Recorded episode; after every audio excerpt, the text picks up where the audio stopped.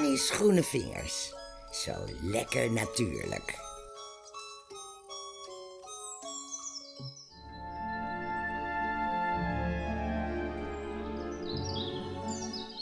Zoé.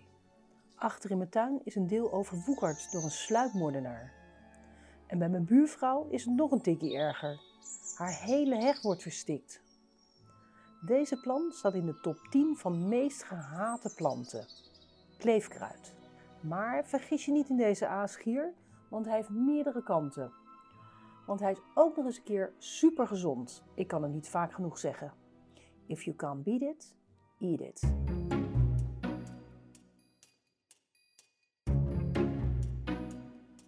Kleefkruid dankt haar naam aan het feit dat ze blijft vastzitten aan alles wat er langs strijkt. Dat komt door de vele haakjes die aan de stengels en de vruchten van kleefkruid zitten. Dat kleverige spul blijft hangen aan alles wat er langs loopt. En zo worden de vruchten over hele grote afstanden verspreid.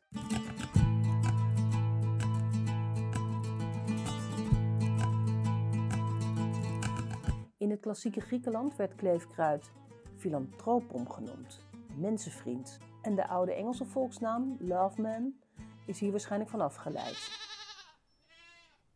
Het oudste gebruik van kleefkruid, dat in schriftelijke bronnen wordt vermeld, is niet medicinaal. Dioscorides vertelde dat de Griekse herders van het kruid een zeef maakten, waarmee ze de melk schoonmaakten. In de tijd dat Linnaeus leefde, gebeurde dat ook. En volgens Mrs. Greaves in haar Modern Herbal was het in het begin van de 20e eeuw nog steeds zo. The rain in Spain stays mainly in the plain. The rain in Spain stays mainly in the plain. Graanboeren haten het kruid. Want als graan zogenaamd verontreinigd is met kleefkruidzaad, mag dat niet als voedingsgraan voor de mens verkocht worden. Het mag wel als voer voor dieren verkocht worden, maar ja, dat levert natuurlijk een stuk minder op. Vandaar dat kleefkruid vaak met gif wordt uitgeroeid. Doe het niet. Als je nou kleefkruid in je tuin of je moestuin hebt, dan kan je het het beste gewoon uittrekken. Maar ga vooral niet in de weer met gif. Weet je, vroeger bestonden er geen onkruiden. Oftewel nutteloze kruiden.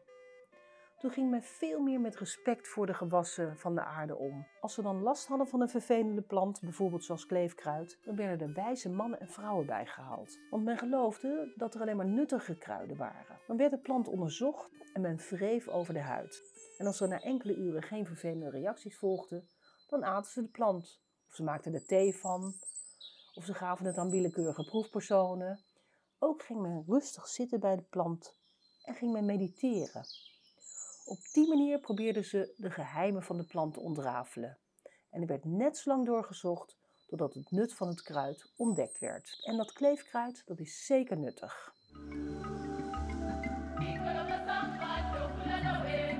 Men kwam er namelijk achter dat kleefkruid goed werkt als reiniging voor de lymfe.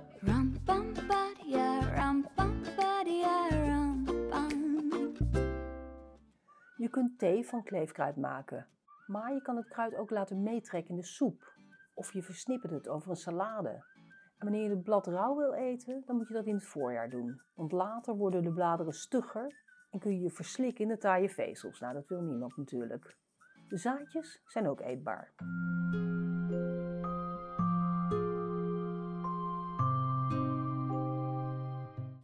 Kleefkruid groeit van mei tot oktober.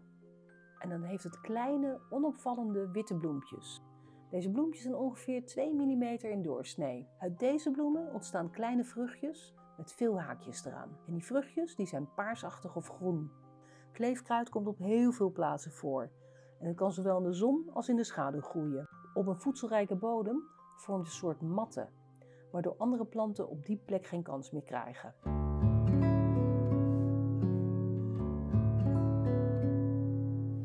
Poëzie is als kleefkruid, dat zich met zijn kleine klauwtjes hardnekkig vastkleeft aan de kleren.